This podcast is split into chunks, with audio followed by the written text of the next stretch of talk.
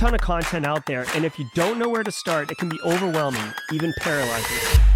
So let's fix that. Welcome to Simply Cyber, a community of tens of thousands of aspiring and active cybersecurity professionals focused on networking, knowledge sharing, and professional development. I'm Doctor Gerald Ozier, Chief Content Creator at Simply Cyber, inviting you to get the answers to your cybersecurity problems with hundreds of cybersecurity videos answering your frequently asked questions, interviewing industry experts, and live streaming daily cyber threat briefings hosted by me. Now get the stories and insights you won't find anywhere else. Hit subscribe now and dig into all the fresh content on the channel and in the community. Nothing should stop you from launching and leveling up your cybersecurity career today.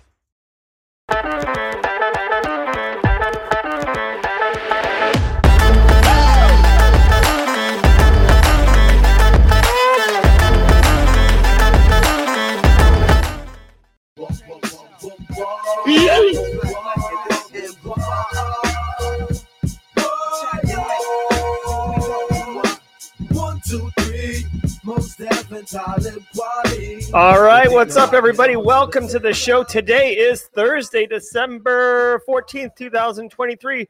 Welcome to episode number five hundred fifteen of Simply Cyber's Daily Cyber Threat Briefing. I am your host, Doctor Gerald Ozier, and over the next forty-five minutes, me, you, Mostef, Talib Kweli, Senfulus, Marcus Kyler, Adam the whole Yeet Crew, Seabright, Alex Goodwin from Down Under, Kenyon Ezo, Raniel Isaac, Soulshine, the mod team like Kimberly, Eric Taylor and Jesse Johnson, Philip Martin and John De La Cruz coming in hot. We're all going to be shredding the top cybersecurity news stories of the day, and I'll be giving my expert opinion and analysis on each of those stories on what it means to you as a practitioner, or if you're looking to get into the industry, there's going to be value for you here because you're going to be asked in any single job interview, how do you stay current on the industry? And guess what, guys? Every single weekday morning, we're here delivering hot takes and the cool news, so you are absolutely engaged and up to date. Yeah, yeah, that's that's fine. I'm talking over the music. I just meant uh, I wanted to make sure people could hear Black Star coming in hot uh, to launch the show. Um, listen, you're going to be asked in any show, and that's all good. Guess what, y'all? Full disclosure, I do not prepare or research any of these stories um, getting going at the beginning. Oh, God, I'm all over the place. I don't research any of these stories. So you're getting my rough, rugged, raw, straight from the hip thoughts and opinions. But I've been doing this a very long time. I've got those thoughts and opinions, and I feel like they are informed. So that's what's up. Hot cakes? No, Brandon Peck. Hot takes. All right, guys. So, hey, just so everybody knows, each episode of the Daily Cyber Threat Briefing is worth half a C P E, so they stack um, two and a half a week, ten a month. Say what's up in chat. Grab a screen cap, and uh, you'll be all set. Now, before we get into it, let me give a shout-out. Let me give some love to my sponsors, your sponsors, right? The, the businesses that I am proud to affiliate with that do enable me to deliver this Uh, show to you on the reg, starting with my good friend Panoptcy Security. Guys, get a partner who understands your cyber program and your business goals. If you're looking for a quantified risk assessment, assistance with a tabletop exercise, just getting uh, sorted out from a practitioner perspective, guidance, strategic planning, twenty twenty-four goals, what's the current threat landscape? Guys, take advantage of Panoptcy Security. Here's the deal. You can pay like a fraction of what you would pay for a full-time C I S O and get them for, you know, six weeks, right? And have them come in and get you all sorts of sorted out, all sorts of value. Get a partner. That's literally, this isn't marketing copy. It's like literally get a partner who can help you get your program straightened out. Believe me, it hurts a lot less and it costs an A L O less to get it straight before boom happens. Right of boom, well, you got to deal with that hot mess express when it happens. All right. Also want to say shout out and love to Anti-Siphon Training. Anti-Siphon Training is disrupting the traditional training industry in the cybersecurity space by providing high quality, cutting edge, next level training at a freaking unbelievable price point. Many times zero dollars, but even when they do charge, it's ridiculously affordable and reasonable. Go check them out. Their training is delivered with high frequency, high regularity, high quality, and and their pay what you can training, which is going to be um, coming out the gates hot in twenty twenty-four, is pay what you can, including zero dollars. John Strand, the man behind Simp- uh, behind Simply Cyber. Okay, John, sorry about that. Uh, John Strand, the man behind Black Hills Information Security. He is the one teaching some of these courses. End of January, early February, you can do pay what you can courses. And John's courses, Active Defense Cyber Deception at the end of January and S O C Core Skills at the beginning of February. Look at this right here, back-to-back training. This right here is a freaking gold mine. If you can get in on this, and John will be the first to tell you, do it for zero dollars, okay? He is absolutely hooking the uh, community up. And I'm telling you guys, I've taken this course right here. It's phenomenal. I have a video on the channel. Of course, I have a video on the channel uh, covering what you can expect from that course. I love it. I haven't taken this one, but I'm sure it's excellent. Dude, you can't beat zero dollars. I like you tell me. You show me a better deal. All right. We also got Barricade Cyber, but more about them at the mid-roll because, you know, you know how Barricade does. Shout out and thanks to Eric Taylor for covering the stream yesterday. Many of you are regulars and uh, are aware that I, I came and kicked off the show Worldwide Wednesday, and then I split to go to a uh, performing arts concert with my son as chaperone dad. I'm going to just go out on a limb and, and say I was the coolest chaperone. According to a poll, uh, an anecdotal non-scientific poll Uh, conducted by me uh, of eight-year-olds in the space, I was the coolest uh, chaperone out there. All right, guys. Hey, if you're live with us, let us know. We got two hundred twenty of you gorgeous people in here right now. Hashtag Team Live if you're in chat. If you're on replay, hashtag Team Replay. Do love some replay action. And if today is your first episode, friends, if it's your first episode, say what's up in chat with a hashtag First timer, hashtag first timer. That is where it's at. We've got a special sound effect for you, our friend, and we've got a special sound bit. And I just realized, guess what? I've got memberships to give away. So check this out. I'm going to give five memberships right now. Get them while they're hot. Bing, bing, bing. There we go. I just did it. Come on, giddy up. I love it. I hope a first-timer gets it. Welcome to the party, pal. Welcome to the party, pal.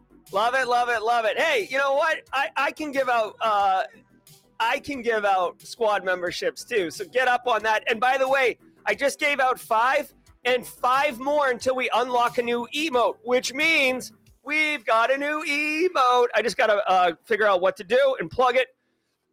But let's go. We got work to do. Hey, fun is fun, but we got work to do. Sit back, relax, and let's let the cool sounds of the hot news wash over us. I'll see you at the mid-roll. Series, it's cybersecurity headlines.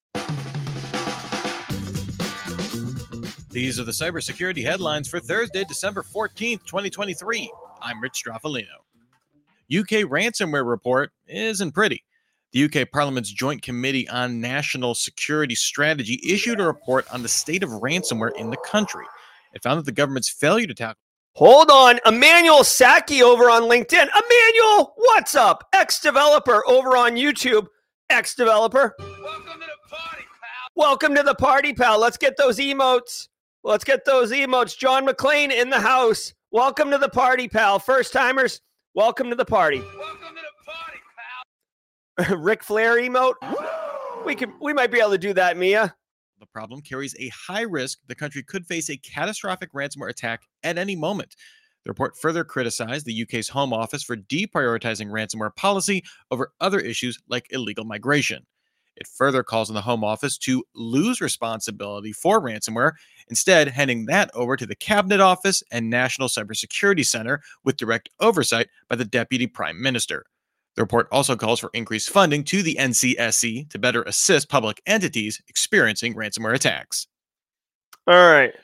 So a couple things here. Um, a couple things. Maybe during Jaw Jack, and we got a little bit of time. Joshua Mays. Welcome to the party, pal. Chi, uh, Chinwe, Chinwe Oli, also uh, Juliet.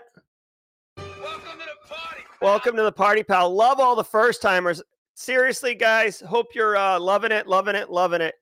Uh, okay, so hey, if there's a, is Kenneth Ruffin here uh, or any uh, U K people, uh, pip, pip, cheerio, all that. I would love some insights into this particular story. Now, remember, I don't an- analyze or review these things in any capacity ahead of time. But what I will say is the following.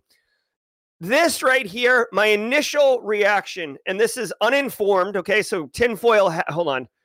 Tinfoil hat time, just a quick little tinfoil hat. Doink, doink, doink, doink, doink. Um, my first thought is this is one part true and then one part uh, political fighting, okay? So you tell me, you tell me uh, if, if there's U K people here, you tell me if I'm close on this one.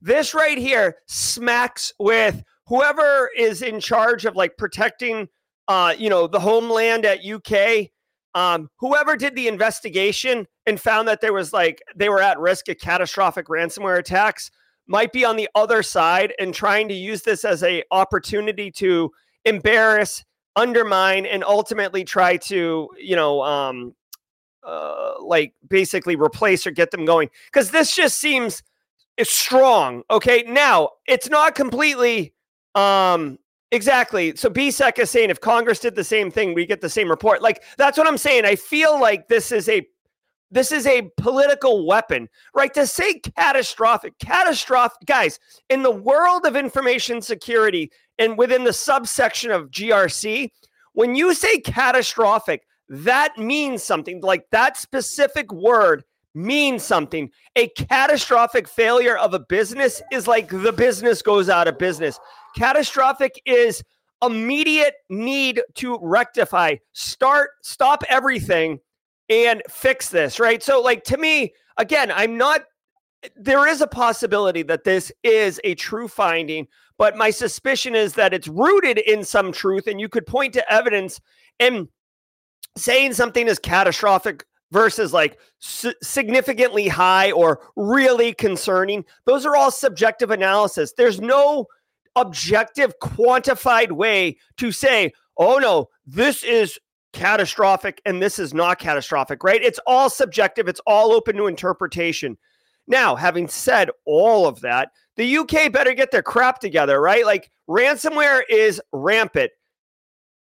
Again, there's best practices from ran- from ransomware, right? Like backups, education, hardening, uh, attack surface reduction. Like there's a million things. Ransomware blew up. It's been around for a while, but it like blew up legitimately on the scene in two thousand seventeen. It had its heyday during the crypto summer of like twenty nineteen, twenty twenty, twenty twenty-one, right?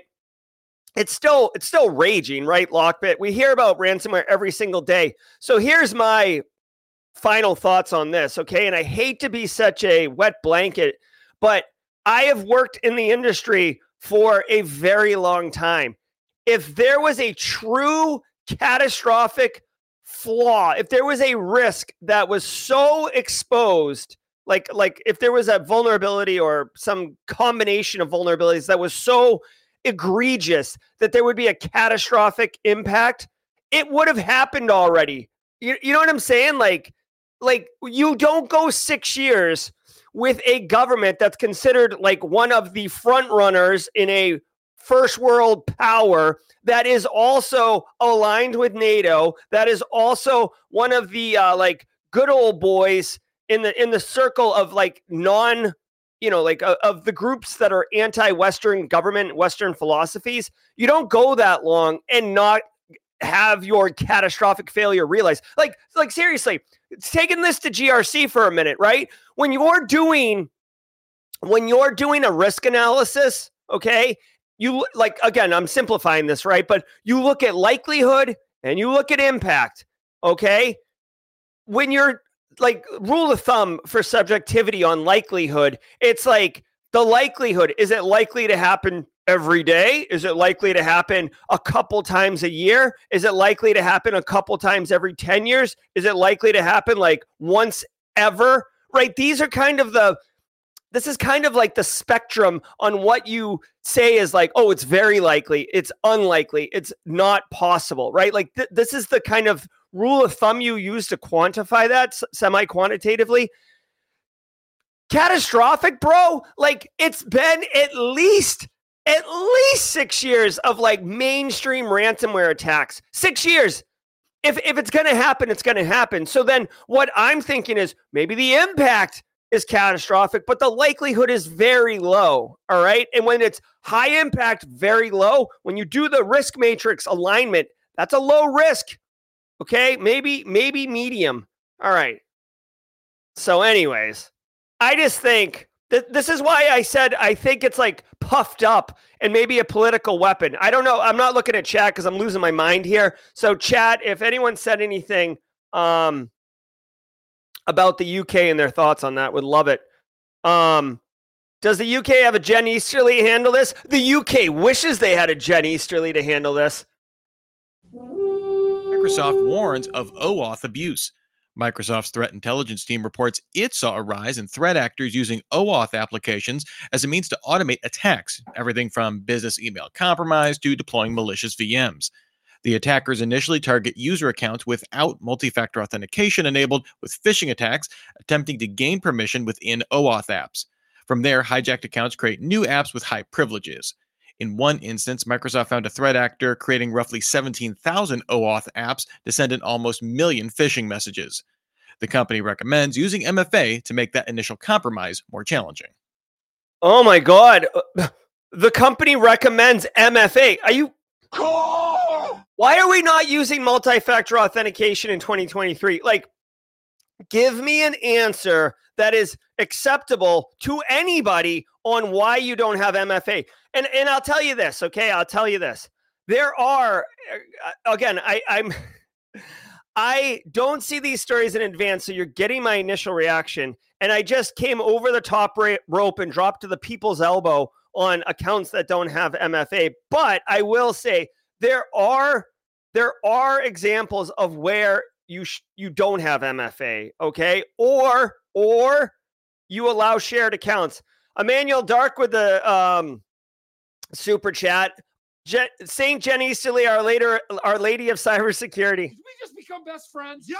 Oh my God, so true. There are examples where you can have no M F A. Having said that, they're very few and far between. And your general end user population absolutely should have M F A. There is, in, in my opinion, in my world, right?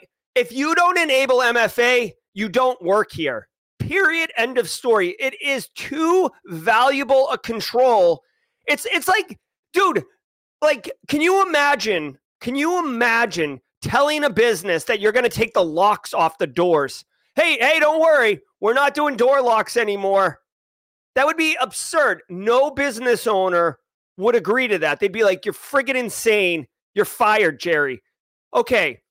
So saying no M F A is equally stupid, okay? And I I typically don't try to throw shade and be like very mean uh, on the stream and stuff. But dude, there's no reasonable explanation to run without M F A unless there, there isn't. Like if you're not, it's just so stupid. Like you can avoid this. We have the technology. It's been rolled out. People are using it for all sorts of things all over the place. Like from a familiarity and a social mainstream immersion, my Aunt Dorothea knows what M F A is. She doesn't call it M F A, but she knows that she needs to do a second thing to get into her accounts. Threat actors are full-scale automating. They're probably leveraging A I in order to expedite tens of thousands of attacks on the reg. Put M F A in place. I challenge you. Roll out M F A and let people call and complain. Also, just because it's completely relevant right now, I want to tell you all, and if you ask me during Jaw Jack, and I'll go into greater detail, because uh, me and the mods were talking about it earlier today, this morning. If you've never rolled out M F A, it is not trivial, okay? Like for, for O three sixty-five and for your like mainstream organization, like rolling it out for something like this cloud app or whatever is fine. But like rolling out M F A for a large business or for any business, frankly, it's not trivial, okay? There are lessons learned. You will have a ton of end users who don't do it before the deadline. You can make video content. They won't watch it. They need their handheld. And if you have, like, let's say fifteen hundred employees and only ten percent sign up. So now you've got like one thousand three hundred fifty that did not. And then you turn on M F A, which is a technical control, which means they can't stop it. It happens on Monday at eight a.m. Boom. one thousand three hundred fifty people aren't going to get into their email on Monday afternoon. one thousand three hundred fifty people are going to call help desk and blow up that thing.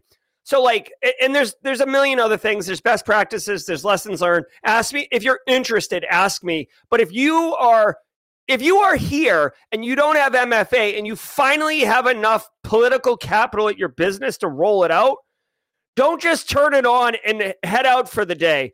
Like, that would be a devastating move. You're, okay, it, turning on M F A is not trivial, okay? But it, it should be done. And guess what? That's why we have a freaking job. Like, it's not easy. Our job is not easy. And by the way, even though it's a security control, lean really hard on your I T brethren and buy Krispy Kreme donuts for help desk because they're absolutely going to get slammed. Apple discloses pushback to push notification disclosure. Last week, a letter from Senator Ron Wyden revealed that law enforcement officials from various countries maintained a practice of requesting push notification records from both Apple and Google. Apple now has updated its policy to require a judge's order to hand over this information. The company previously updated its policies to make that data available with a subpoena or a greater legal process. The policy change puts it on par with Google, which claims it always required judicial approval for the records. All right, couple things really quickly. Alex Goodwin, tell us how you really feel. I got to tell you, like, as much as I love Jen Easterly and I love infographics and I love vulnerabilities that get cool logos, I despise M F A is not being implemented and remote desktop, like specifically port thirty-three eighty-nine, Microsoft remote desktop open to the internet. Those two things, oh, back up, because this baby is going to explode. If there was a somehow attack that involved M F A, uh, excuse me, M F, lack of M F A with remote desktop thirty-three eighty-nine coming in, I think, I think, I think I would go Super Saiyan, and like that would be the end of me. Like I would just, I wouldn't be able to de-evolve after evolving into Super Saiyan mode. I'd just be like that glowing thing full time. All right. So Apple requires uh, judges' consent to hand over push notification. We covered this in the news a couple days ago that the government for a while has been making requests to Google and Apple uh, for end user data using push notifications to identify where they are in a geolocation perspective. And I think that's it. I don't think they were able to like compromise data, but they can see uh, when push notifications get pushed where someone is, which you might think, like, who cares? But if you correlate it, like, let's say me and Alpha Sierra and Brandon Peck are, like, conspiring to do something, right? We're the cocaine cowboys of Miami circa nineteen eighty-three. We've got cigarette boats. We're hauling butt from Bermuda, doing, like, two hundred miles an hour with a with a cargo load that could sink us. eighty million dollars, right? We're hauling butt, right? And law enforcement wants to know, are we together? Well, ding, ding, ding, three pings, and they see all three of them are together in the cigarette boat moving across the water, right? So there is, uh, there's like just one example of how that data could be used to correlate and identify. Uh, also, obviously, it could be weaponized. If me and Nick Barker are, are getting together to uh, have a revolution around some social issue or to mount a um, a campaign, Uh, ousting authoritarianism, that same group could use it to figure out who is with me at that same time so they could identify who is the network of, you know, whisperers or, or little birds that are in the, the network trying to work together to conspire. Um. So anyways, way to go, Apple. I will tell you this, Apple, two, two things, okay? One, Apple Uh, is very like outspoken around individual privacy and trying to make it um, a priority, right? They ran a bunch of campaign ads after the San Bernardino shooter. F- FBI went to the mattress. I mean, FBI. Apple went to the mattresses um, with the F B I on not putting a magic backdoor into all iPhones and iPads. So Apple puts their money where their mouth is. Now, Uh, I do find it a little interesting, and I hate to be an a-hole. Sorry, Kennedy. I hate to be a jerk, but um, Apple could have required a judge's consent before the news broke. So, like, basically, the news broke. Apple gets a black eye, and, and it looks ugly. And now they're like, oh, hey, you know what? Let's require a judge's uh, order uh, before we hand over data. See, we love privacy. It's like, well, you could have done it before it became bad pub for you, Apple. Just saying. Sorry, not sorry. Catch me outside. How about that? Google Gemini coming to enterprises. Last week, Google announced its next generation L L Ms called Gemini. It's wasting no time deploying them, announcing Gemini Pro for enterprises. This will launch as a free offering for existing cloud customers through Google A I Studio and Vertex A I, and developers can build apps on top of these models. Eventually, Google will launch a competitively priced standalone offering. Google will make its more powerful Gemini Ultra model available to select cloud customers for early experimentation, and it has plans for a public release of that next year. And- All right, couple things. Uh, couple things. One, um, Google released Gemini. I, I do owe the community. I told you all I solicited feedback for a Gemini versus ChatGPT four video. I have everything prepped for that video. Um, it, it, I just want I just want everybody to know that um, when I say I'm going to make a video or I ask for feedback from you guys, it's not lip service. It's just I've been super focused on Cyber one oh one and trying to be a present um, husband and father. Um, so cer- certain things have not got the attention Uh, that they need. So uh, just know that I will be making the video, and, and I've got some other big plans for twenty twenty-four. But a- anyways, all that's to say, Google has got this tool. Um, they are going to be, you know, allowing cloud customers, Google Compute. They're obviously using it as some type of market share move to get more market into Google Compute. Um, if you guys know, like A W S and Microsoft, or Amazon and Microsoft through Azure and A W S, they own like the major percentage. I don't know what it is, but it's definitely over fifty percent. If I had to guess, I would say like seventy-five percent of the market, um, meaning companies that leverage cloud, are using A W S or Microsoft Azure. And if you use a company, like, like let's say you use a cloud-based um, tool for, like, say you use some tool that like takes in a video and makes like YouTube shorts, right? Like something A I related, or you're using Midjourney, right? Or, or even ChatGPT, right? Like it's a cloud service. Its back end is on Azure or A W S, highly likely. Okay. So, you know, you're not a direct consumer of Google, uh, of Microsoft Azure, A W S, but like you're using it, right? Netflix is built on A W S, for example. Google has been like the, you know, the, and like basically this is such an American reference, but like in America, the N H L is like a second tier pro sport. Like I love the N H L, but it'll never, ever get on the same pedestal as like N F L, Major League Baseball, which sucks, and the N B A. Um, and Google Compute is like that. Google Compute is like really good, and it's a great service, and it's got tons of money behind it, but it never really has Uh, got on the same level as A W S and Azure. And Google's trying to, you know, do that. And this is one of those key differentiators, one of those services. Uh, they'll be selling it, of course. Uh, and I'm sure there's some type of like trade-off between what you put in there versus what they're allowed to use. But check out, you know, I'm going to do a video on Gemini Pro. We'll see. This is just an opportunity for Google to sell it. Again, this is not a cybersecurity story. Arrgh. Look for twenty twenty-four as me and the mod team have been discussing ways to make the morning news feed more curated for our Simply Cyber community experience. More about that in Q one uh, or at the all hands call on January fourth. Uh, let's just move on from this one. Now a word from our sponsor, Barricade Cyber Solutions. Don't let ransomware ruin the holidays again this year. Prepare and spread holiday cheer with recover from ransomware dot com. The trusted D F I R experts at Barricade Cyber Solutions have saved three thousand and counting businesses from ransomware attacks, including small and medium businesses just like yours. Barricade Cyber is your solution for rapid data and systems recovery. book a meeting directly with the C E O to discover how to recover from ransomware. Visit recover from ransomware dot com.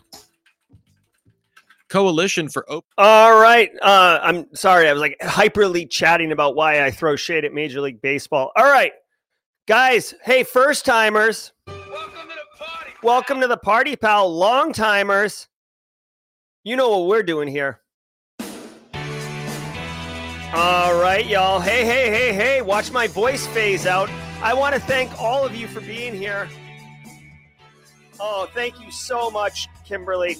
All right, hey guys, check it out. Thank you all so very much. I want to thank the stream sponsors, Barricade, Panoptcy, and Anti-Siphon Training.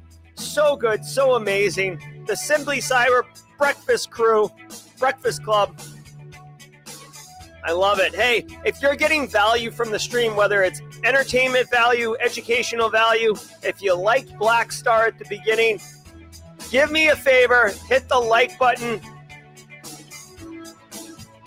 Hit the like button. It goes a long way to helping other people find the stream. It's basically, that's why I'm asking you to do it. If you get value from the stream, pay it forward and help somebody else find the stream. It's as simple as that. Will Reed, hit the like button. As he says, smash it. Guys, it is Thursday, which means it's Dan Reardon's meme of the week. We have a community member, A K A Haircut Fish, who makes custom memes for the channel. This week is hilarious. Stay tuned for a few minutes. We're going to get it doing. Lego Pig Guy. Welcome to the party, all right. Good luck on the Sec Plus, Lego Pig Guy. All right, guys. Hey, want to say shout out to the Simply Cyber Community Challenge. Marion Perez. Hey, Marion Perez. Uh, posted the Simply Cyber Community Challenge. Marion has the baton. I would love to ask Marion in chat to tag somebody with the baton. For everybody else, listen to me. If you would like to invest five minutes of your time over the course of two weeks, five minutes a day, two weeks, if you have five minutes, in order to build a professional network on LinkedIn, that's absolutely going to be worth it. Listen, I'm telling you, this is worth your time. This is a complete, this is something that you will take with you. It costs nothing other than five minutes a day. Go on LinkedIn, search for this hashtag. Connect with the people posting with the hashtag. They're the baton holders. We do one a day. Comment on the post. Connect with the people in the comments. Find the post, connect with the poster, comment, connect with the commenters. So you're actively building your network with like-minded security professionals. Now, because you commented in the post and the next person's going to connect with the people in comments, including you, you will be passively building your professional network with like-minded, valuable cybersecurity members. Five minutes a day, but you'll be connecting way more than five minutes a day. Two weeks' time, see the results. I promise you, you will thank me. You will come back to the stream. You will say, Jerry, you were right. And I'll say, hey, it's all about good times. Let's roll, baby. And you'll keep doing it. So much value. Marion, please tag somebody in chat. All right, guys, check it out. Check it out. Today is What's Your Meme Thursday. We've been doing Welcome to the Party, Pal, John McClane, Christmas movie, Die Hard. For all those who know the Die Hard franchise, you know what's up. Here is the meme of the week.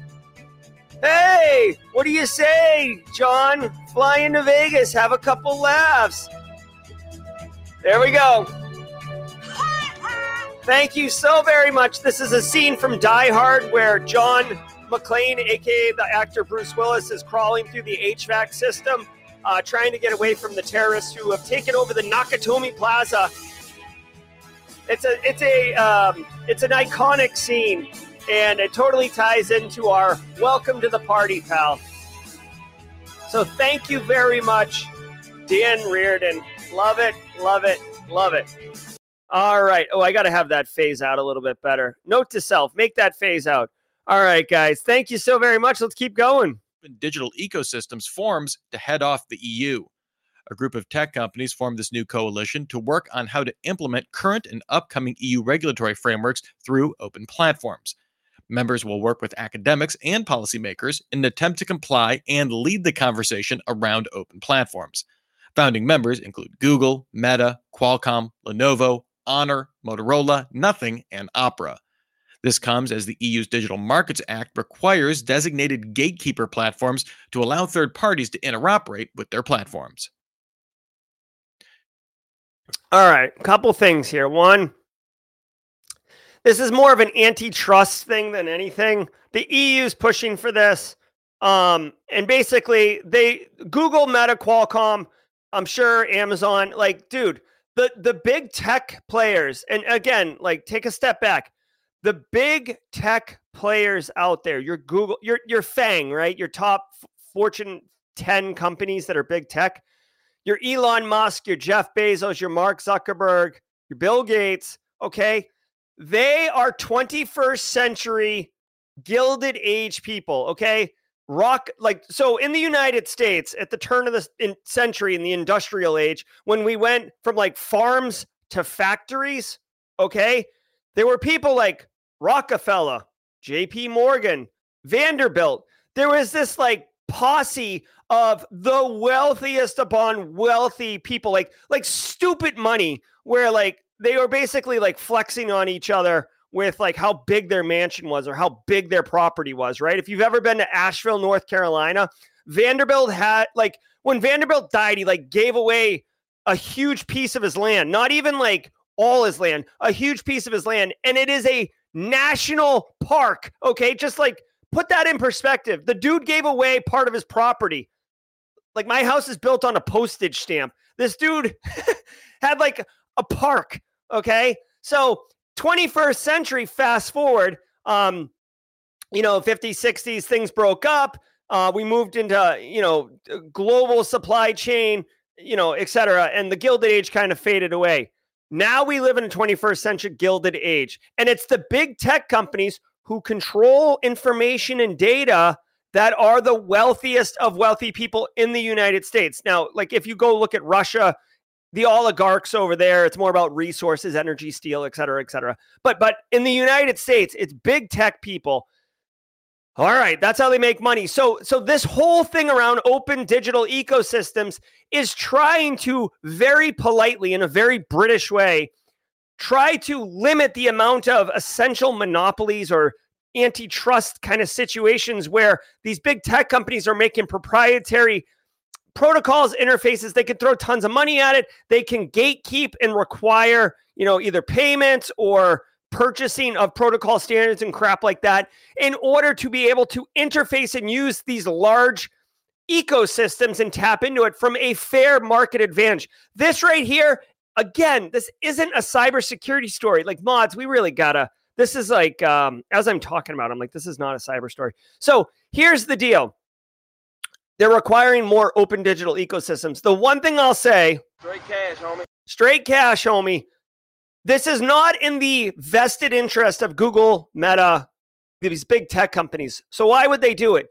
Well, here's the thing. You can either ride the lightning and try to have some insight and influence into how it's shaped, or you can be a passerby and hope for the best. And obviously, these companies are super interested in making sure that the open digital ecosystem is meets the letter of the law on fairness, but also is favorable to like whatever investments in infrastructure, protocol standards, staff, uh, research, e- education that they've already implemented and paid for.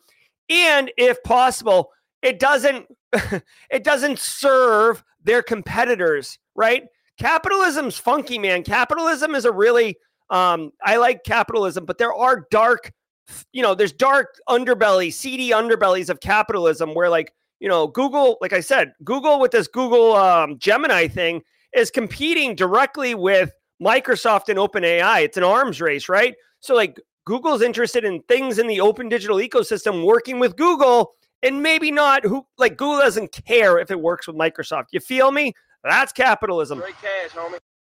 Again, thanks for the cyber story. Ukraine claims that was sarcasm on Russian tax service. The country's Defense Intelligence Directorate claims it compromised and corrupted databases and backups belonging to Russia's state tax service. This involved accessing several centralized servers, as well as over twenty-three hundred regional ones throughout Russia and occupied Crimea. The agency claims this completely disrupted the tax service's infrastructure, as well as its ability to communicate with authorities in Moscow. There's no word on these attacks from Russia's tax authority itself or mentions on state media. Oh my gosh, is this a cyber story? What? What? Oh, all right, so check it out. Um, this is interesting. Continued cyber attacks in the Ukrainian-Russian conflict. I'll be adding this to my Cybersecurity one oh one course. The last module in my Cyber one oh one course is on cyber warfare. And like literally, like the news doesn't disappoint. I chose it last so I could have as up-to-date as intel as I could possibly have. I will be including this. So guys, you got to think, like, running a war and running a country costs money, right? I know that they're conscripting Russian citizens, whether they like it or not. But even if I force, like, how many people are here? three hundred ninety-six. Like, let's just say, for example, I am somehow able to conscript all three hundred ninety-six of you into the Simply Cyber Army, okay? That's fine. I forced you, and it cost me zero dollars. I still have to give you weapons. I still have to give you um, clothes, maybe. Um, I still have to pay for, um, like, fuel for the vehicles, right? Like, you can't just, like, you can't stand up an army or military capability and not have expenses, right? It, it's it's just, that's, I mean, that's part of the reason why the United States is always at war, because the war machine uh, generates a lot of revenue and it's good for the economy, okay? So how do they get some of the money that kind of fuels the, you know, their their war machine in Russia? Partly through taxes. So I could see this is a savvy move by Ukraine, attacking the tax service, Uh, separating and, and, and kind of screwing over the ability for the tax service at the remote locations to coordinate, communicate uh, in, internally and share information. And probably, uh, I, I'm sure if you trace this far enough down the stream, you'll find that there is financial impact that the Russian state, you know, the country of Russia, is somehow not getting access to the funds they need, or they're not able to understand how... Um, like how much to, they should expect, right? So again, like if you think of Russia as a business, it's a massive multi-billion dollar business. You can't just be running it like F T X with QuickBooks. Like, it's very complicated. You have an entire, I, I guarantee you that Russia has like a finance ministry or a finance agency that handles all these things for the business of Russia. So when you're screwing with the tax service, uh, it is not an impact today. It's not like a denial of service where like, oh, we're not going to be open in the stock market today. We're under attack. This is a downstream, slow burn impact. And uh, it's just another, you know, it's just another brick in the wall. Um, it's just another brick in the wall in this ongoing conflict. So uh, we will not see, in, in my opinion, we will not see like a, a direct correlation between Russia's war machine and the ability to execute certain missions and stuff tied directly to the impact of this attack. But just macro level, if you if you kneecap the funding of anything, it's going to have depreciated capabilities, period, end of story. It's the same thing with like ransomware or like on a on a manufacturing business, right? If you ransomware a manufacturing business, a lot of their product is already on the store shelves. A lot of their product is already on the trucks going to the distribution centers. A lot of Um, engineers are working on blueprints, but the there is an impact in the middle of the supply chain of the machines producing widgets or baubles or whatever. And you don't see that impact on day one, but in three months, you're going to see like an air bubble basically pop. Um, it's like an air bubble in a, in a hose that you're siphoning, right? Like at some point, wherever that manufacturing stopped, that's when the air bubble is going to pop. Could be three months, six months, whatever, down the stream. But you will feel that impact. And the same is going to happen for Russia right here. Attackers use proof of concept on Apache. According to the scanning provider Shadow Server, threat actors began attacking a recently patched vulnerability in the Apache Struts web app framework using publicly available proof of concept code. Apache patched this exploit on December seventh, which opens the door to an attacker uploading malicious files, ultimately to exploit code. While Struts remains widely used, Shadow Server saw only a small number of I P addresses impacted, at least so far. Sorry, just throwing shade in my chat. All right. Hey, hackers, hackers.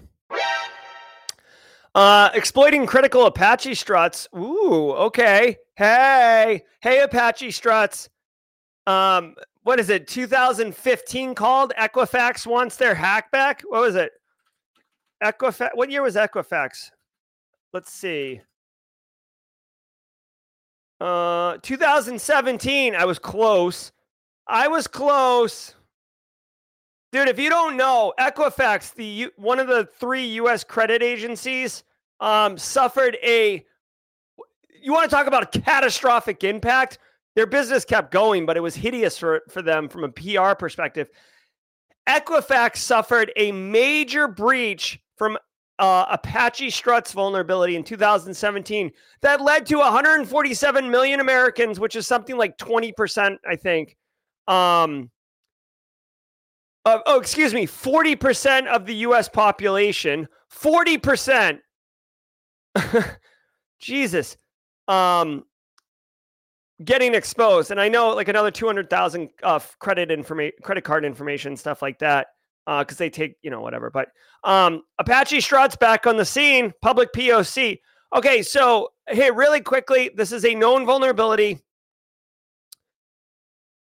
There's a known uh, exploit going out. I'm surprised uh, CISA and Jen Easterly, like, I'm not saying it's not there, but I would be surprised if CISA, uh, A K A Jen Easter, Our Lady of Cybersecurity, Jen Easterly's agency, if that was not um, on the known exploited list. Let's go look at the C V E. It's a brand new C V E.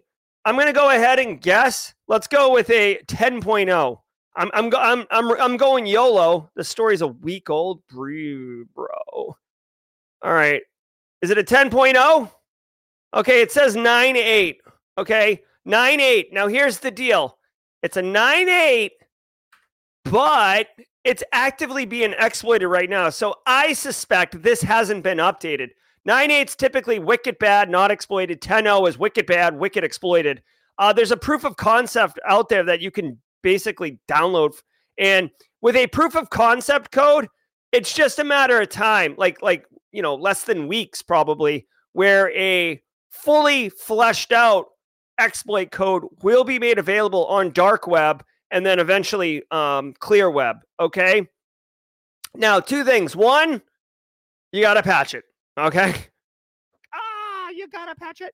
All right, you got to patch it. Two, Apache Struts. It's kind of, again, I'm not an expert in Apache Struts, but it's definitely tied to internet-facing web application uh, functionality and portals, which means it's going to be internet-facing, which means you can use Shodan to find it.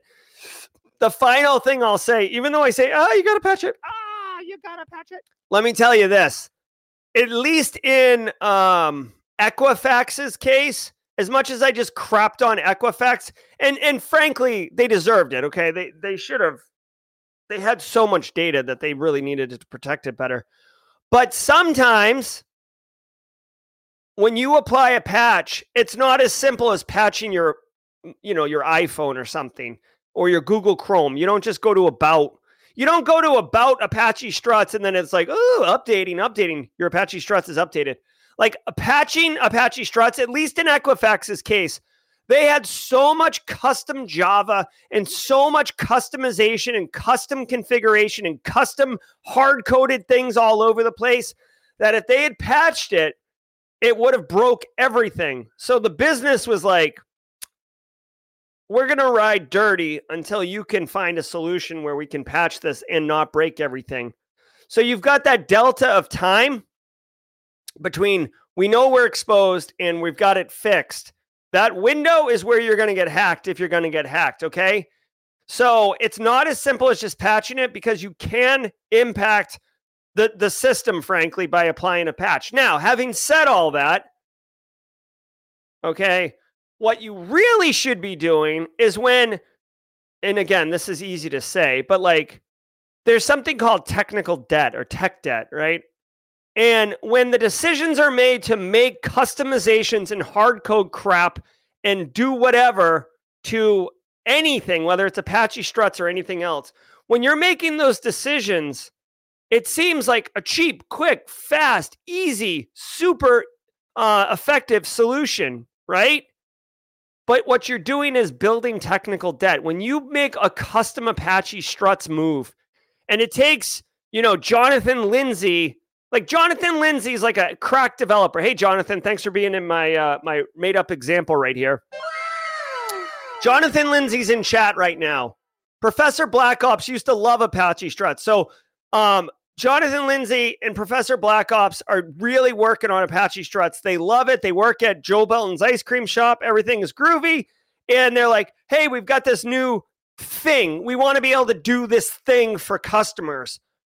Well, you know, Jonathan Lindsay and Professor Black Ops can hack up a little bit of Python code, a little bit of Java. They can use ChatGPT and just slap it in, and it costs the business nothing because they're already paying uh, Jonathan Lindsay and Professor Black Ops. It works immediately, so the business is like, you know, pants off, excited about it because they're rolling out rapid, agile development of new functionality. Put it in the newsletter. We've got new features. And in reality, you're not accounting for the downstream impact of those decisions because you're so short-sighted and you're so, you know, excited about collecting your pennies. You're not thinking about the the the pounds or the dollars that you're going to have to pay downstream for those decisions. And that is the impact of technical debt and why you really should move through a system development lifecycle in a coordinated fashion. Now, this isn't much more of a mature control and a mature organization, but Equifax was a well-funded mature organization and they had this problem wholesale a couple of years ago. So it's not, you know, so anyways, my point is same thing, just to give you another example before I get out of here or not get out of here, but move on. Here's another example. I've seen this a million times, which is why I choose the example. And if you have seen this in your uh, career journey, please hashtag preach in chat. I just want the people who have not seen this to see the hashtag preach in chat and realize how common this is, okay?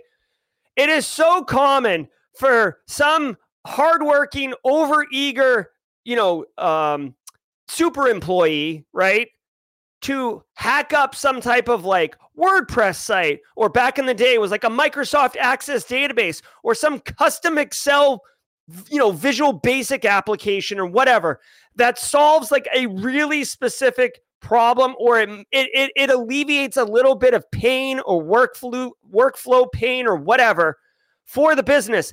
And it starts out as like, oh, hey, like we wanted to pay for this like professional solution, but it costs thirty thousand dollars and we don't really have budget right now because belts are tightening, recession's on, inflation, like whatever. You're going to see it right now in businesses like in, in twenty twenty-three and early twenty-four, right? So like, oh, but don't worry. Don't worry. Emilio Garcia has drafted up this, this freaking Excel spreadsheet or has written this code or wh- whatever, whatever. Okay. And it's supposed to be a stopgap until you can get the funding in twenty twenty-four. It's supposed to be a stopgap until you can get the right, you know, talent or whatever in place. And it's literally supposed to be a placeholder. But guess what? It works and you're on to the next thing. And then you start putting in all this freaking brittle, quote unquote, infrastructure. And then guess what happens? Oh, with all due and respect, Emilio Garcia gets promoted or takes a job somewhere else. Or I've seen the examples where the person dies, okay? And like now you've got this, what has become a critical piece of infrastructure. The business absolutely depends on it because we don't even know how it works, but our workflow depends on this freaking V B A script or this stupid Microsoft Access database thing with a with a little, you know, janky I I S front end. What are we going to do? And and now you are now you are compelled to maintain that stupid custom piece of tech debt, and it's it's ridiculous. Okay, no one ever goes back and does what they were supposed to do, which is fund the actual solution. So again, the the the, the T L D R here is pound wise or penny wise, pound foolish. Anytime someone's like, oh, I could just hack up a quick solution or look what Bobby did, be like, no, like, okay, okay, okay. Emilio Garcia, look at what he did. Look what Emilio did. This is a great solution, a win across the board. All right, everybody's happy at the table. Be the wet blanket, okay? Be the wet blanket and be like, hey, guys, Super love this. Like Emilio Garcia, love your access database. So just curious, when are we going to get funding to replace it?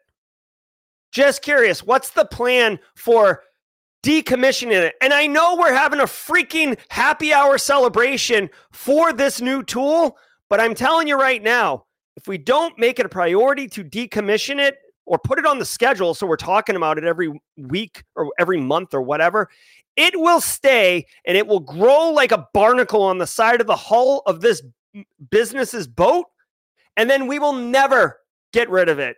And I get that it solves a problem today, but go look at Equifax and Apache Struts two thousand seventeen, and you tell me, do you want one hundred forty-seven million or forty percent of all of your customers to get exposed? Oh, no, of course you don't.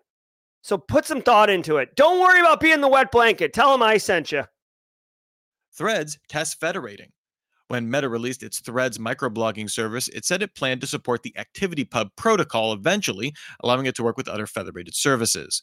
Now, C E O Mark Zuckerberg said it began testing showing Threads posts on Mastodon and other ActivityPub compliant services.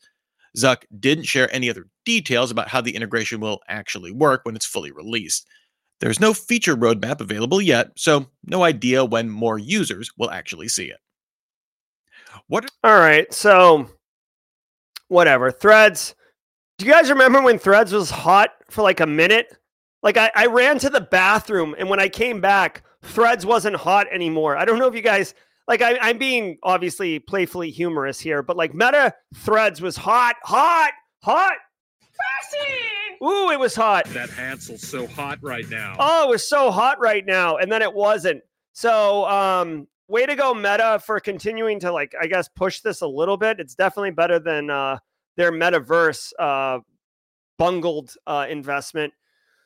I don't know what ActivityPub is, but basically, I know a lot of uh, cybersecurity professionals went to Mastodon. If you're looking, infosec dot exchange. infosec dot exchange is a popular... Um, Mastodon server. Again, if you guys don't know, Mastodon is like a decentralized social media solution. And with Twitter, everybody's on Twitter and you use kind of like hashtags to like filter out and whoever you hear from and stuff. With Mastodon, anyone can stand up. It's like Discord, kind of. It's kind of like Discord. Like anybody can set up a server and then people join and then like that's all that's there. So infosec dot exchange, as far as I know, that's the one I'm on. I don't use it a lot. Mastodon's kind of janky. Um, but Meta's trying to hook into it to be able to push and pull updates from it in order to get adoption, obviously. Uh, Threads is supposed to be the um, Instagram killer. Or excuse me, the Twitter killer. Um, I think Meta owns Instagram. So anyways, yes, not a cyber story. Welcome to Thursday, where we do memes of the week and apparently less cyber-related stories. And I apologize. I do not select these stories in advance. Part of the way that I... don't see these or research these in advance is that I leverage C I S O series dot com um, in order to uh, populate the stories and the podcast. Uh, so sometimes they choose less cyber-focused stories, um, and that's just what it is, okay? All right, so we're right at eight fifty-eight. Nick Barker. I just want to say Nick Barker. Look at us hitting our time marks perfectly. I want to say shout out to Jonathan Lindsay, who has picked up the baton. Guys, go. First of all, thank you, Marion, for your uh, Simply Cyber uh, Community Challenge post. Second of all, Jonathan Lindsay, get on, get on, get on, get on, and post your Simply Cyber Community Challenge post. Look forward to it. All right, guys, if you were here just for the news, have a wonderful day. I wish you the very best. Right before you go, if you have time, at four thirty p.m. later today, four thirty p.m. Eastern time today, Michelle Kahn is going to be my guest on Simply Cyber Live at four thirty p.m. today. Michelle Kahn is amazing. Okay, I got to meet him and talk to him in person at Wild West Hackenfest. He does all sorts of offensive security stuff. He uses O S I N T in a way I've never seen anybody use. So if you're looking for innovative use cases for O S I N T, and he's author of The Phantom C I S O. I didn't want an agenda for this particular talk because this guy's got so much freaking information and knowledge that I want it to be a fireside chat. Come on in, bring your questions, bring your good times. Everybody is welcome. Make the circle as wide as possible. Giddy up on it. Uh, Liam Congal- Liam says, uh, I'm on A C I now. Uh, I don't know what A C I is, Liam, but it's great to see you. All right, guys. Hey, if you got to boogie out of here, see you later.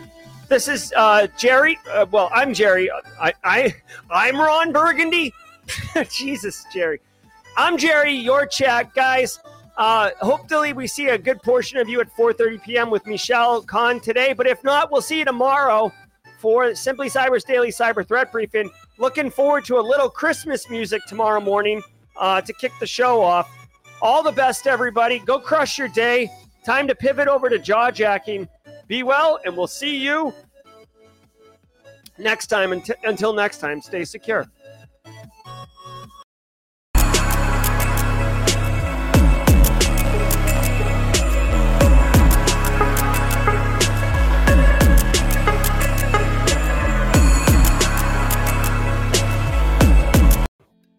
Hey, what's up, everybody? Welcome to Jawjack, and I'm your host, Jerry Guy, where we're going to spend time just kicking it, having fun, talking with the community, networking with each other. I hope you enjoyed the Simply Cyber Daily Cyber Threat Briefing. Why am I yelling? I don't know. I, you know, hey, I got to tell you, Thorn Flint, part of the reason that I'm in a studio that is completely a separate building from my house is because I tend to yell a lot. And uh, if my yelling is uh, problematic, I apologize. Uh, but I just get excited and flip out. And that's what's up. Uh, A C I Learning by I T Pro T V. Oh, great. Liam's on A C I Learning. I got to tell you guys, I don't talk about it except on Wednesdays. A C I Learning, I'm proud to be affiliated with them. Just so you guys know, if you're looking, like if you're trying to learn, skill up, whether it's breaking in the industry or get a, a specific skill to help you at your cyber job, if you can get, like, I mean, it's not even that expensive, but like if you can get your business to pay for it, go for it on top of it. But dude, A C I Learning, it's high quality content. And it's like, they got a huge catalog of content.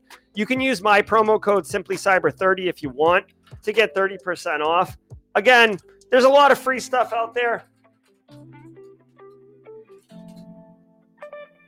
There's a lot of free stuff out there, but if time is important, like, so like basically you can do the free stuff, but part of the trade-off is your time, right? So if you have time, you can save money, but if you don't have time and you need to get from like A to B today, that's a good way to do it. And just to share um, a personal story, um, that the very, very first job I ever got, like the very first job, um, like professional job, like not dishwashing or whatever, the first job I ever got, I went into the interview on, I think, th- Friday.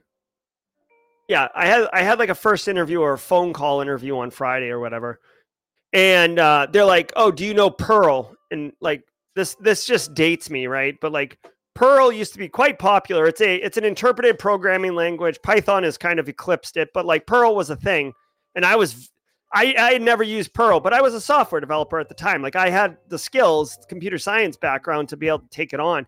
And they said, well, we're a Perl shop, so it's important. Your interview's on Monday. I said, okay. So I went and bought the O'Reilly Learning Perl book. And I spent like sixteen hours that weekend going through the whole book, learning Perl. And when I got to work, uh, the interview on Monday, I said, hey, just so you guys know, like I wasn't, I couldn't program in Perl on Friday, but I can program in Perl now. And they liked that quite a bit. I got the job. Now they screwed me over with my salary and, and exploited me, which is a separate story. And I met my wife at that job the first week I started work there. Uh, so it's, it you know, totally worth it. Totally pumped. All right. And by the way, Thorn Flint, I'm really sorry for yelling. I do feel bad about yelling. But yes, thank you, Sid Patton. I am passionate. That's it. That's what's up. All right. So uh, what's going on, guys? You want to, you want to, you got anybody got questions or I'm, I'm happy to answer questions. I'm also happy to share with you updates, community updates, things that you can expect or I'm working on. Lintel says, hey, Gerald, what's your thoughts on college and actually being able to get a job in cyber world without a degree? Okay, so a couple things. One, oh, Liam, I put you on to um, A C I Learning last night. Oh, perfect. Um, I, I I don't remember, Liam. I'm sorry, but I'm not surprised. Here's the thing. I don't rem- I get a lot of D Ms and I get a lot of messages and I don't remember everything. So what I do is I just, I'm just honest and I'm consistent and it takes care of itself because then I don't need to remember um, or remember everything. So, hey, Lintel asked a really good question about my thoughts on college and being able to get a job in cyber without a degree. So first of all, Lintel, cybersecurity skills, like hands-on keyboard practical skills, are dominant right now. So you can get a job without a college degree, but it's very difficult to get through gatekeepers like H R and um, automatic resume screening solutions without a college degree. So what I will tell you is you need to network, right? So if you get the hands-on skill, you have to professionally network, which is why I flip out about the Simply Cyber Community Challenge on the regular. It's why I tell everybody to join the Discord server on the regular, because you need to professionally network. I gave a talk with James McQuiggan at Wild West Hackenfest on how to network effectively. I gave a talk at Simply CyberCon just recently. Same talk on how to network, right? Like actionable steps on how to network. It's so, so valuable. And what I will tell you, and this is something I wish I could go back and tell, you know, nineteen-year-old me. College, yes, you're learning in college, but you should absolutely do two things while you're in college if you go that route. One, you should take advantage of extracurricular opportunities like internships, uh, volunteer programs within the department, right? Within computer science department or cyber sciences department, right? Because it doesn't take much to stand out among your peers by doing more and being involved more, which is ultimately going to help you, because I do it all the time. Like, I don't tell my students that I can get them an internship, but every semester, and by the way, if you don't know, I'm a professor at the Citadel Military College, but every semester there's usually one or two students that stand out as exceptional. I don't tell them to do it. I don't I don't incentivize them and tell them that, you know, if they do these things, they're going to get rewarded. And then every semester, Charles Finfrock from,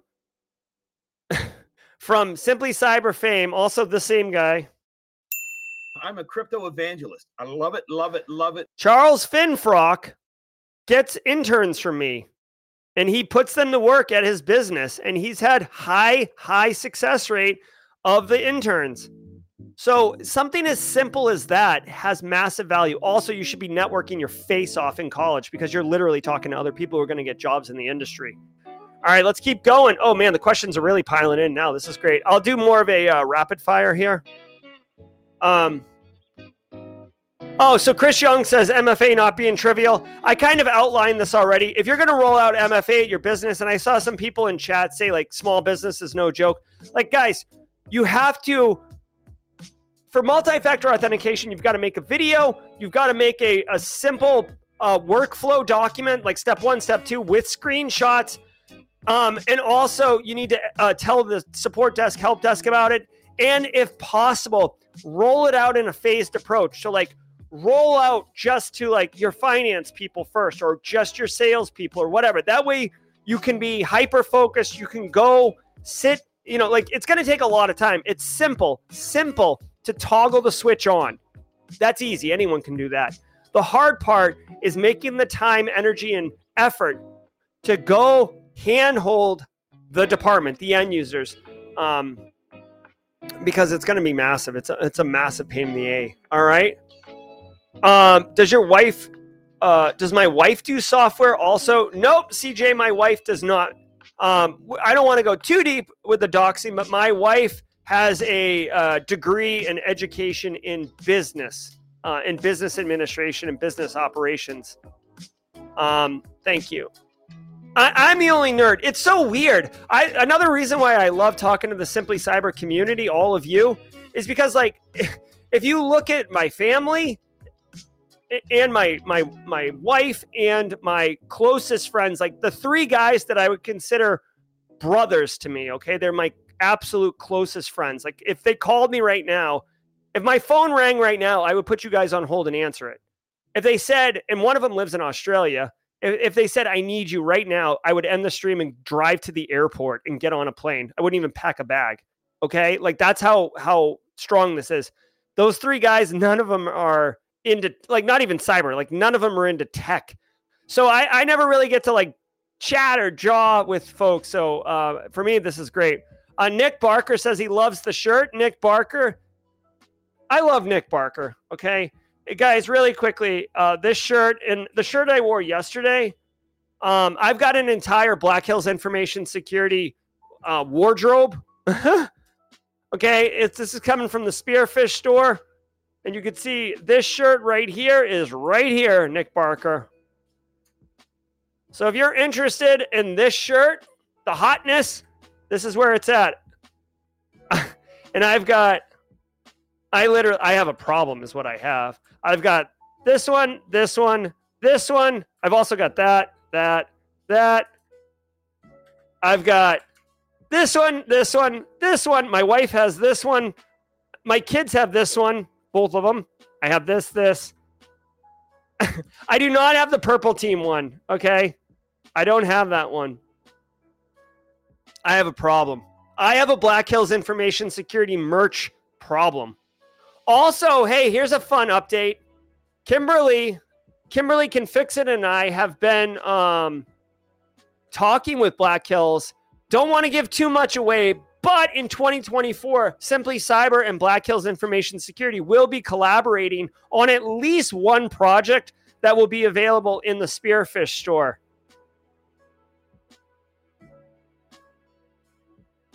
And if anyone wants a hint, I'm happy to give a hint. But only if you ask. You've got to twist my arm. I swore to secrecy I wouldn't say anything. Uh, Gary Sturgiotis, have you read The Fifth Domain by Clark Nake? No, I haven't. Um, Gary Sturgiotis. Let's check it out. Uh, let's check it out. And I, oh, I got something else to tease you guys. Fifth do- Domain book. Let's see what it is. Is this cyber cyber war? All right, The Fifth Domain, Defending Our Country, Companies, and Ourselves. It's uh, Richard Clark. Oh, that's cool. I actually have one of Richard Clark's books. I think it's called The Cyber War. It's like an orange book. Where is it? Yeah, it's this one.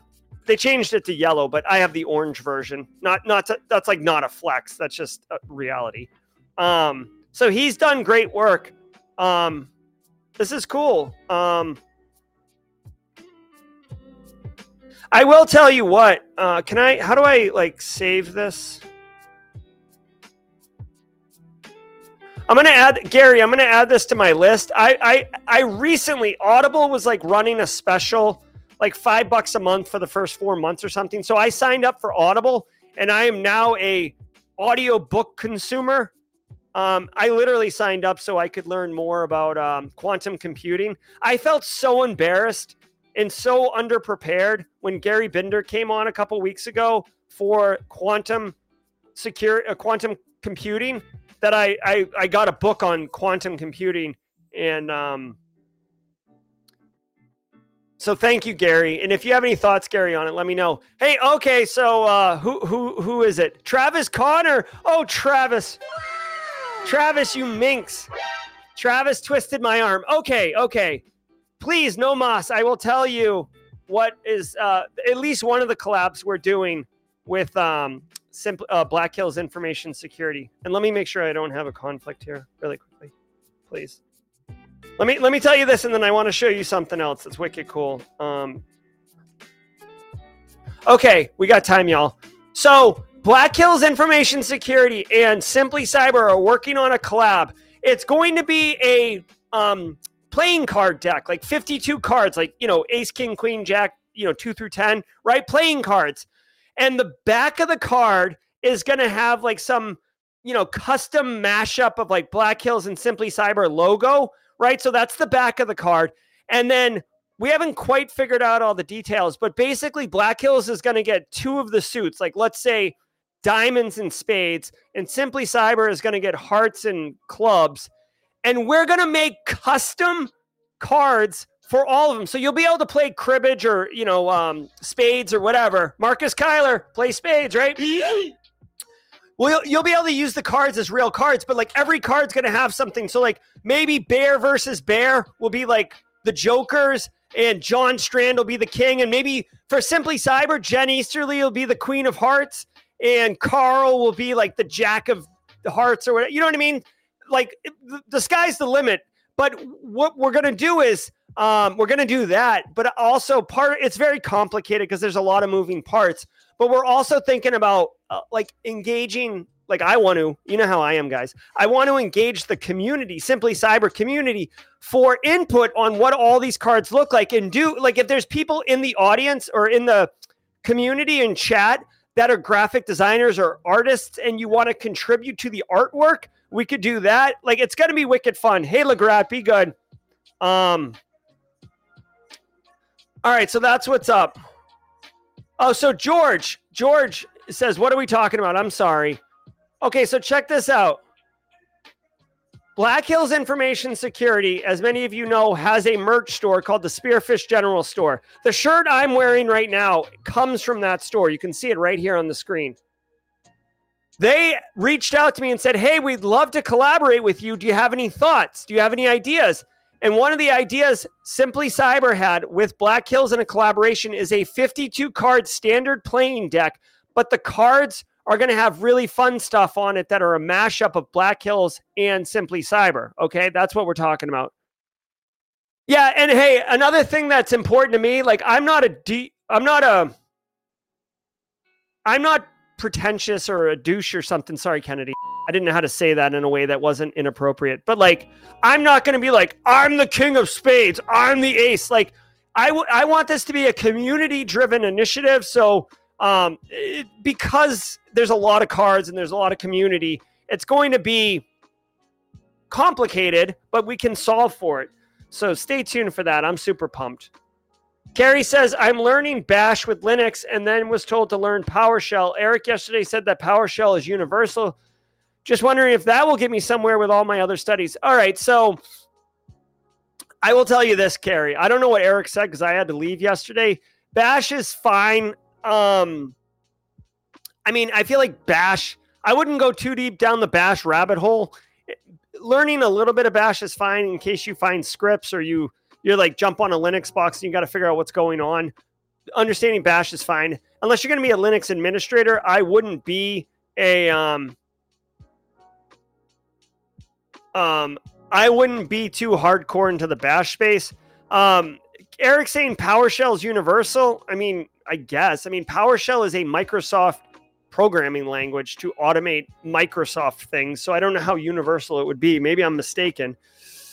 But, um, understanding PowerShell would certainly be valuable if you're going to do like incident response and do that kind of work. If you're looking to do G R C work, I don't think PowerShell is going to serve you as much as like focusing on other stuff that would be more G R C related. So then it really depends on what you want to do, Carrie. Uh, and Antia Galvez says, hi, Gerald, studying cyber and I'm considering to follow the G R C path in healthcare. Any advice is welcome. I don't see G R C openings in that sector frequently. All right. So Antia Galvez, two things. One, I did G R C in healthcare. So I, you know, this is speaking from a lot of experience. I think working in healthcare is a phenomenal, phenomenal opportunity. Like you're dealing with like really challenging end users, right? Clinical facing staff. You're dealing with an incredible mission, patient safety. You're dealing with um, specialized technology and medical devices that you can't really touch. You're dealing with like research and vendors getting involved. So it's a very, very interesting, challenging, rewarding industry to work in. Uh, as far as G R C goes, if you're looking for specific uh, jobs, I would look for HIPAA, HIPAA analyst, uh, healthcare risk analyst, cybersecurity analyst, identity and access management. Um, there's there's uh, some solutions out there. One is called EPIC, E P I C. That's like one of the biggest healthcare medical record um solutions out there. So if you got any like skills in Epic or you look for Epic, you might find uh jobs related to that. um high trust me uh Antia, high trust is a like a certification framework for a cybersecurity framework that you can get certified in that is for healthcare only. That is interesting. So you might want to look into that. If you can get into H I S A C, which is the healthcare I S A C, they typically don't let you in unless you work in healthcare, but there might be uh, opportunities there. That's what I would say. Tim McDonald, what would be your advice to get past awkwardness? Well, Tim, uh, I'm not sure what you're talking about with awkwardness as far as like public speaking or at interviews, or you're just kind of like generally awkward in general. Uh, what I would say with awkwardness is, uh, again, I'm not an expert in these things, but what I would say is a lot of it is in your own head. So if you can, I would speak less and listen more. And I'm not saying that you're awkward when you talk, Tim. All I'm saying is um, if you listen more, you can be more of an active listener. People are more interested in talking about themselves, frankly. They'll share information. You can pull information out. You, if you're if you're awkward in the way you speak, you, you'll be speaking less, so you'll be less awkward. And then when you do speak, it'll be more targeted and focused, focused specifically on what you're talking about. Now, as far as public speaking goes, um, you, if you're awkward, you know what I would say? Again, as I'm thinking about it, Tim, buddy, just lean into it. Be, be you, right? You're not trying to be somebody for somebody else. You're trying to be you, right? So if awkward is what you do, like for me, right? Like, like I, as Thorne Flint pointed out earlier, I, I yell, like I get excited and I yell into this microphone. And if I'm like, sometimes I'll be like talking at dinner with my family, like at, at a, ta- a dinner table, and I'll get excited and I'll start yelling at dinner. I'm like, like, oh my God, the field trip was so good today. And my wife will be like, and bless her, Bless her. Like, she's like, Jerry, like, you don't need to yell at the dinner table. Like, we're we're right here. Right. So just, I, I would say if it doesn't hurt anybody, Tim McDonald, lean into it, make it your brand. Right. Like, but hey, part of the thing is the perception people have of you is also related to like what you are projecting outward as to how you want to be received. So the final thing I'll say is if you are going to be, if you are awkward and it's not something you can rectify, be confident in your awkwardness, right? Like, hey, this is who I am. If you don't like it, see ya. But otherwise, like, here we are. You know what I mean? But if you're like awkward and you're like, oh, like apologizing repeatedly for being awkward, people are going to see it as like, oh, like this individual thinks their awkwardness is a weakness. So like, I should see it that way too. Again, having said all of that, these are just my thoughts. Me individually, I'm not trained in, um, in, in any of this from a, like, you know, um, charisma perspective or anything like that. So if anyone has any thoughts and chat around the uh, t- uh tackling awkwardness, lean into it or, or, or please share it. Final, final thing I'll say, I used to be terrible at public speaking. I knew that I would have to get good at public speaking if I wanted my career to go where I wanted it to go. So I literally just leaned into it. So many public speaking engagements in front of groups of like ten people, fifteen people, twenty people, where I was like having adrenaline dumps, massive anxiety. My voice was quivering and it sucked. And I just put in the cycles, put in the time, right? And now, now look at me, I'm just screaming on a microphone every single morning to hundreds of people. And I'm, I'm, I'm chill about it. All right. Um,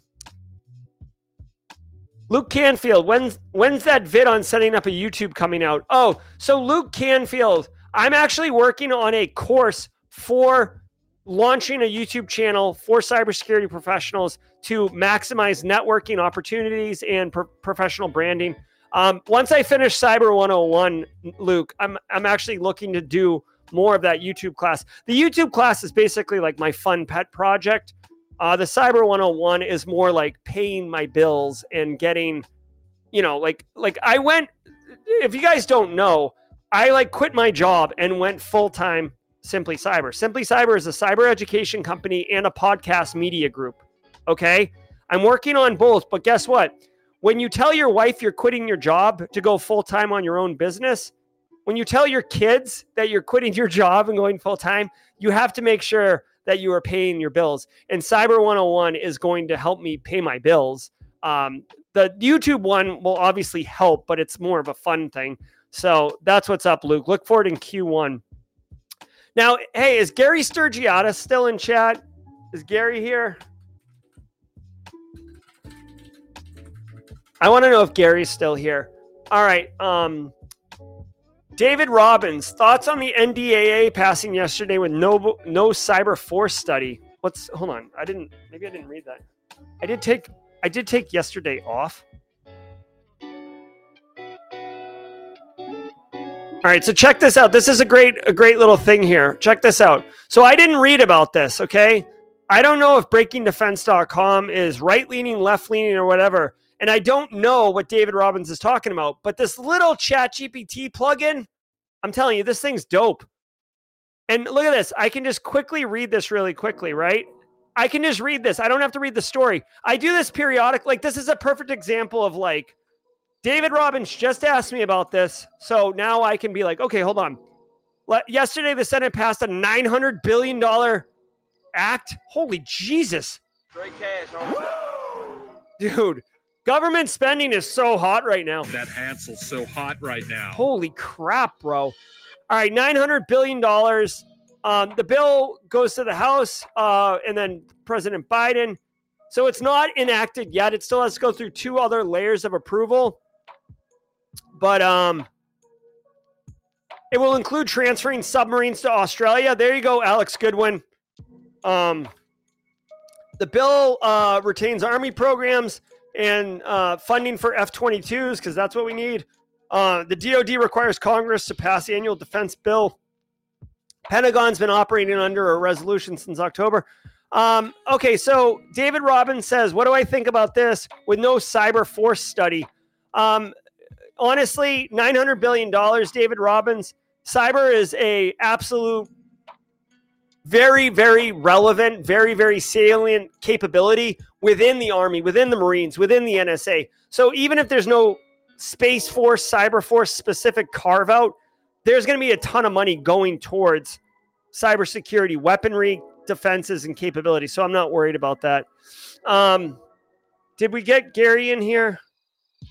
Come on, I want to see it. Gary, Gary, Gary, Gary, Gary. I guess Gary peaced out.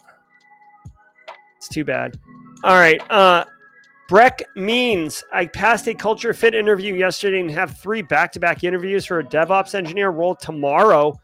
Any suggestions on resources to study to prepare myself? Okay, so a couple things. One, congratulations, Breck. Nice job on the culture fit. Three back-to-back interviews. Um, I love saying this. It's like one of my favorite things besides what's up, first-timers. Welcome to the party, pal. Um, hold on. Um, what am I, what am I thinking right now? Hold on one second. Um, so, Breck, I... Oh, my God. Here, this answer is for, for Breck Means specifically, okay? You already know what a DevOps engineer does, so I'm not worried about the actual practical capabilities, right? Um, and then, personally, here you go. Here's two things. One, again, I, I don't have DevOps engineer experience, but um, this is... This is probably the best video you can watch right here. Breck, spend an hour working on this and you will be happy, okay? So what this video does is tell you how to use ChatGPT to interview you and give you constructive feedback. And you can literally tell it that you're interviewing for a DevOps engineer position.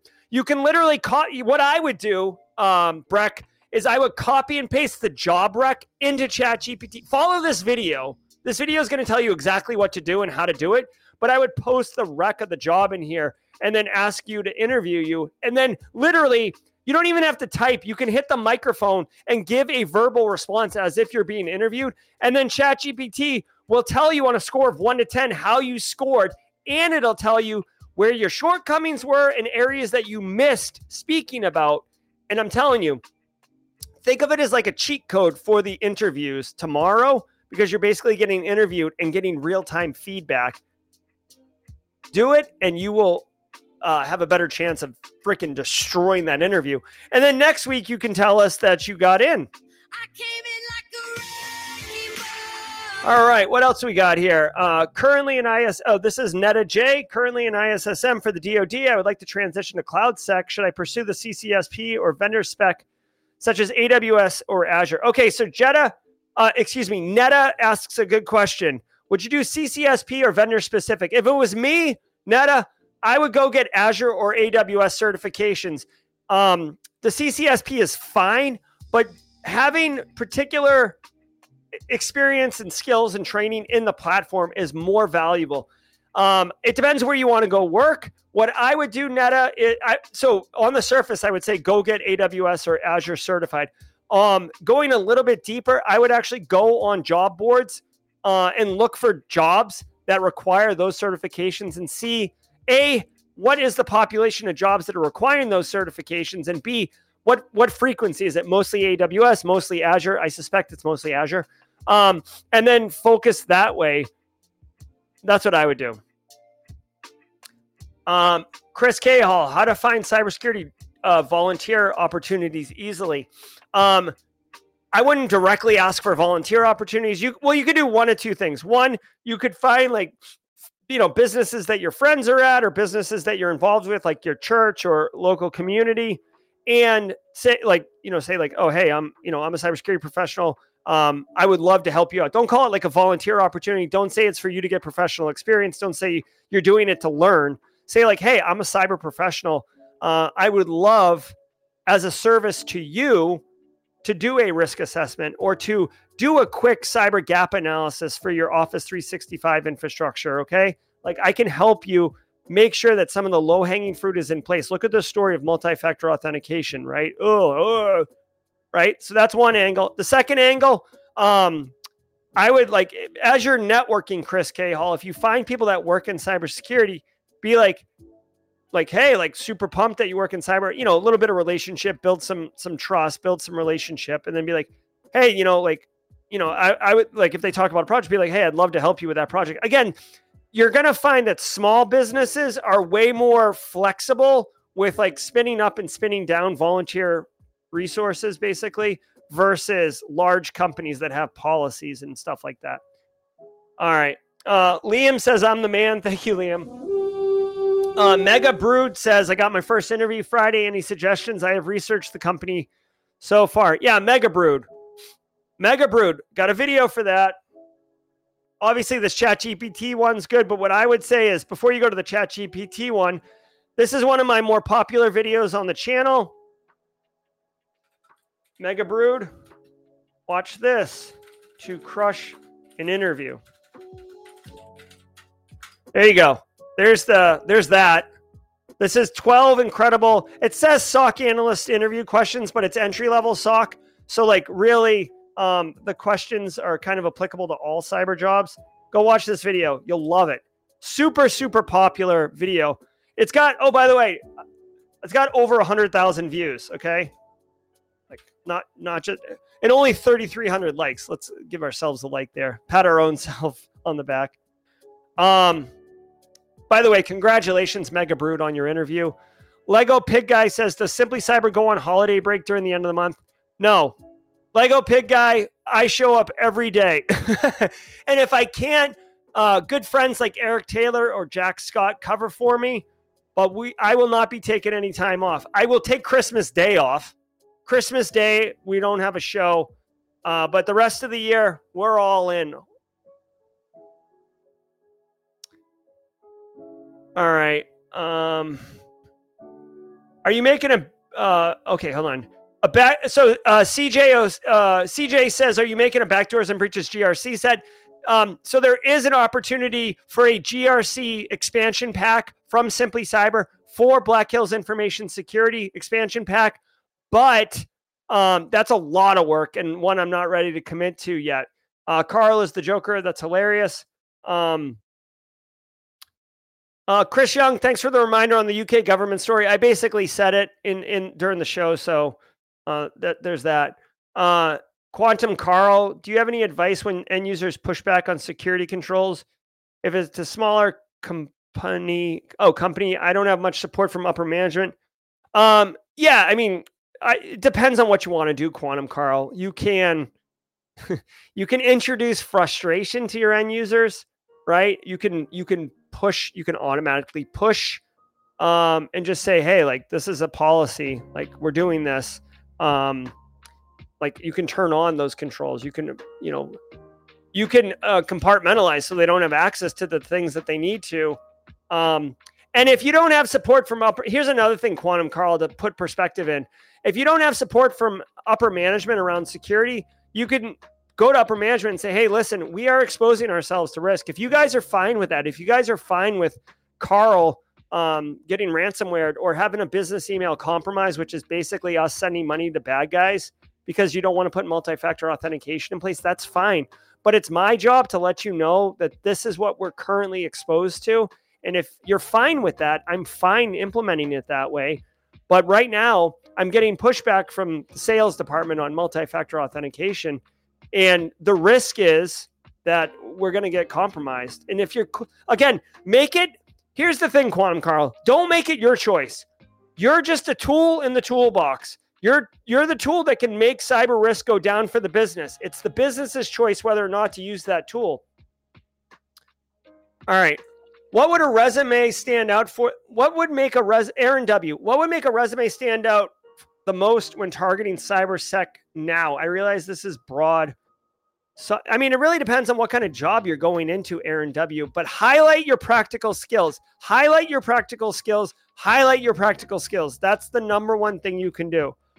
Also, dude, I've got a million videos on the channel around um, your resume and how to make your resume um, work best for you. I've got interviews with uh, Joe Hudson, who's an amazing person. Look at all these videos. Just go on Simply Cyber. Look at here's, this is one of my more popular videos. Joe Hudson, this guy's a freaking legend. He tells you exactly what to do to make your resume pop.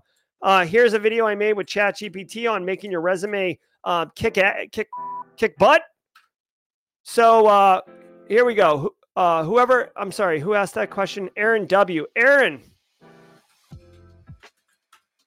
what are practical skills? Amish Runaway asks. Practical skills are like, like if I say, there's a difference between like, um, like theory and practice. Runaway Amish, right? So like if I say, hey, we need a S O C analyst. What do you know about S O C analysts' work? Runaway Amish, you're like, well, I got a, a, a degree in cybersecurity and I know what threat hunting is and I know what log management is and I know what a SIM does.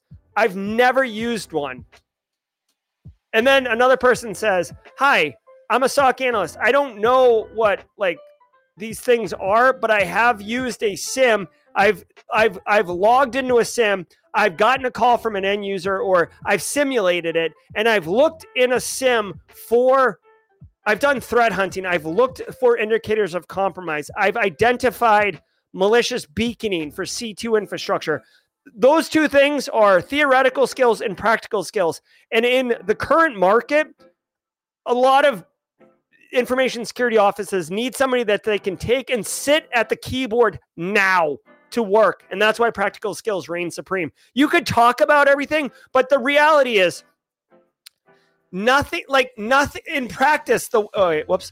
In practice, it doesn't work the way it looks like in a textbook. A textbook gives you like eighty percent of the solution, but like even multi-factor authentication, Runaway Amish, I've done it multiple times in this episode. Multi-factor authentication, right? It sounds simple. You impl- implement it and it, it reduces cyber risk from malicious, unauthorized access. Who doesn't want multi-factor? The reality is if you've practically implemented it, you understand end users don't read the email. End users don't know what they're doing. End users will show up for the multi-factor implementation seminar with their iPad and not know what their Apple um, login is. So they can't download the Microsoft Authenticator app, right? Like practical skills reign supreme. Right. And again, those are examples of like that you would only experience like if you worked through a multi-factor rollout. But my point is practical skills reign supreme, which is why doing hands-on labs and the S O C analyst lab with Eric Capuano and T C Academy's practical network penetration tester certification is so valuable because you're literally doing the job. And final thing I'll say on that, it's why I'm going to be doing a practical enterprise risk assessment course in the second half of twenty twenty-four. Guys, It's going to be bananas. I've identified a company. Okay. I've identified a company. I'm going to hire. I don't know who this is going to be yet. I'm going to hire somebody to, to like follow me around with a camera, and I'm going to execute an enterprise risk assessment on a business. And I'm going to be talking to the camera as it's, as if it's you, the student, my junior analyst on the engagement. And I'm going to walk through the entire enterprise risk assessment. Obviously, I'm going to do all the work, and they're going to get a free enterprise risk assessment, or maybe I can charge them like ten grand or something, but they're going to get an incredibly deep discount. And I'm going to make it into a course where you literally transform from having no idea how to do an enterprise risk assessment to the end of the course where you have executed, you know, as best as I can make it, an enterprise risk assessment. So it's going to be pretty dope. All right. Final thing I want to share with everybody. Okay. I was hoping Gary Sturgiadis was still here, but let me just show you this really quickly. Um, and then I got to go. The Cyber one oh one course, like I said, I've been busting my hump on it. Where is it? I've been busting my hump on this thing. And one of the most recent advancements I made in it is, uh, damn it. Hold on. Let me go into chat here. One of the most recent advancements I made is the um, the certificate of completion, right? So this is early. This is early, okay? But this is um, this is like kind of like where I'm thinking, and I'm oh, I'm interested in feedback. I've got Kimberly Can Fix It giving me her amazing feedback. The woman is a freaking amazing professional. So I'm thinking, if you graduate my Cyber one oh one course, and I use Gary Sturgiadis as my avatar, this is the draft. This is the draft certificate of completion, okay?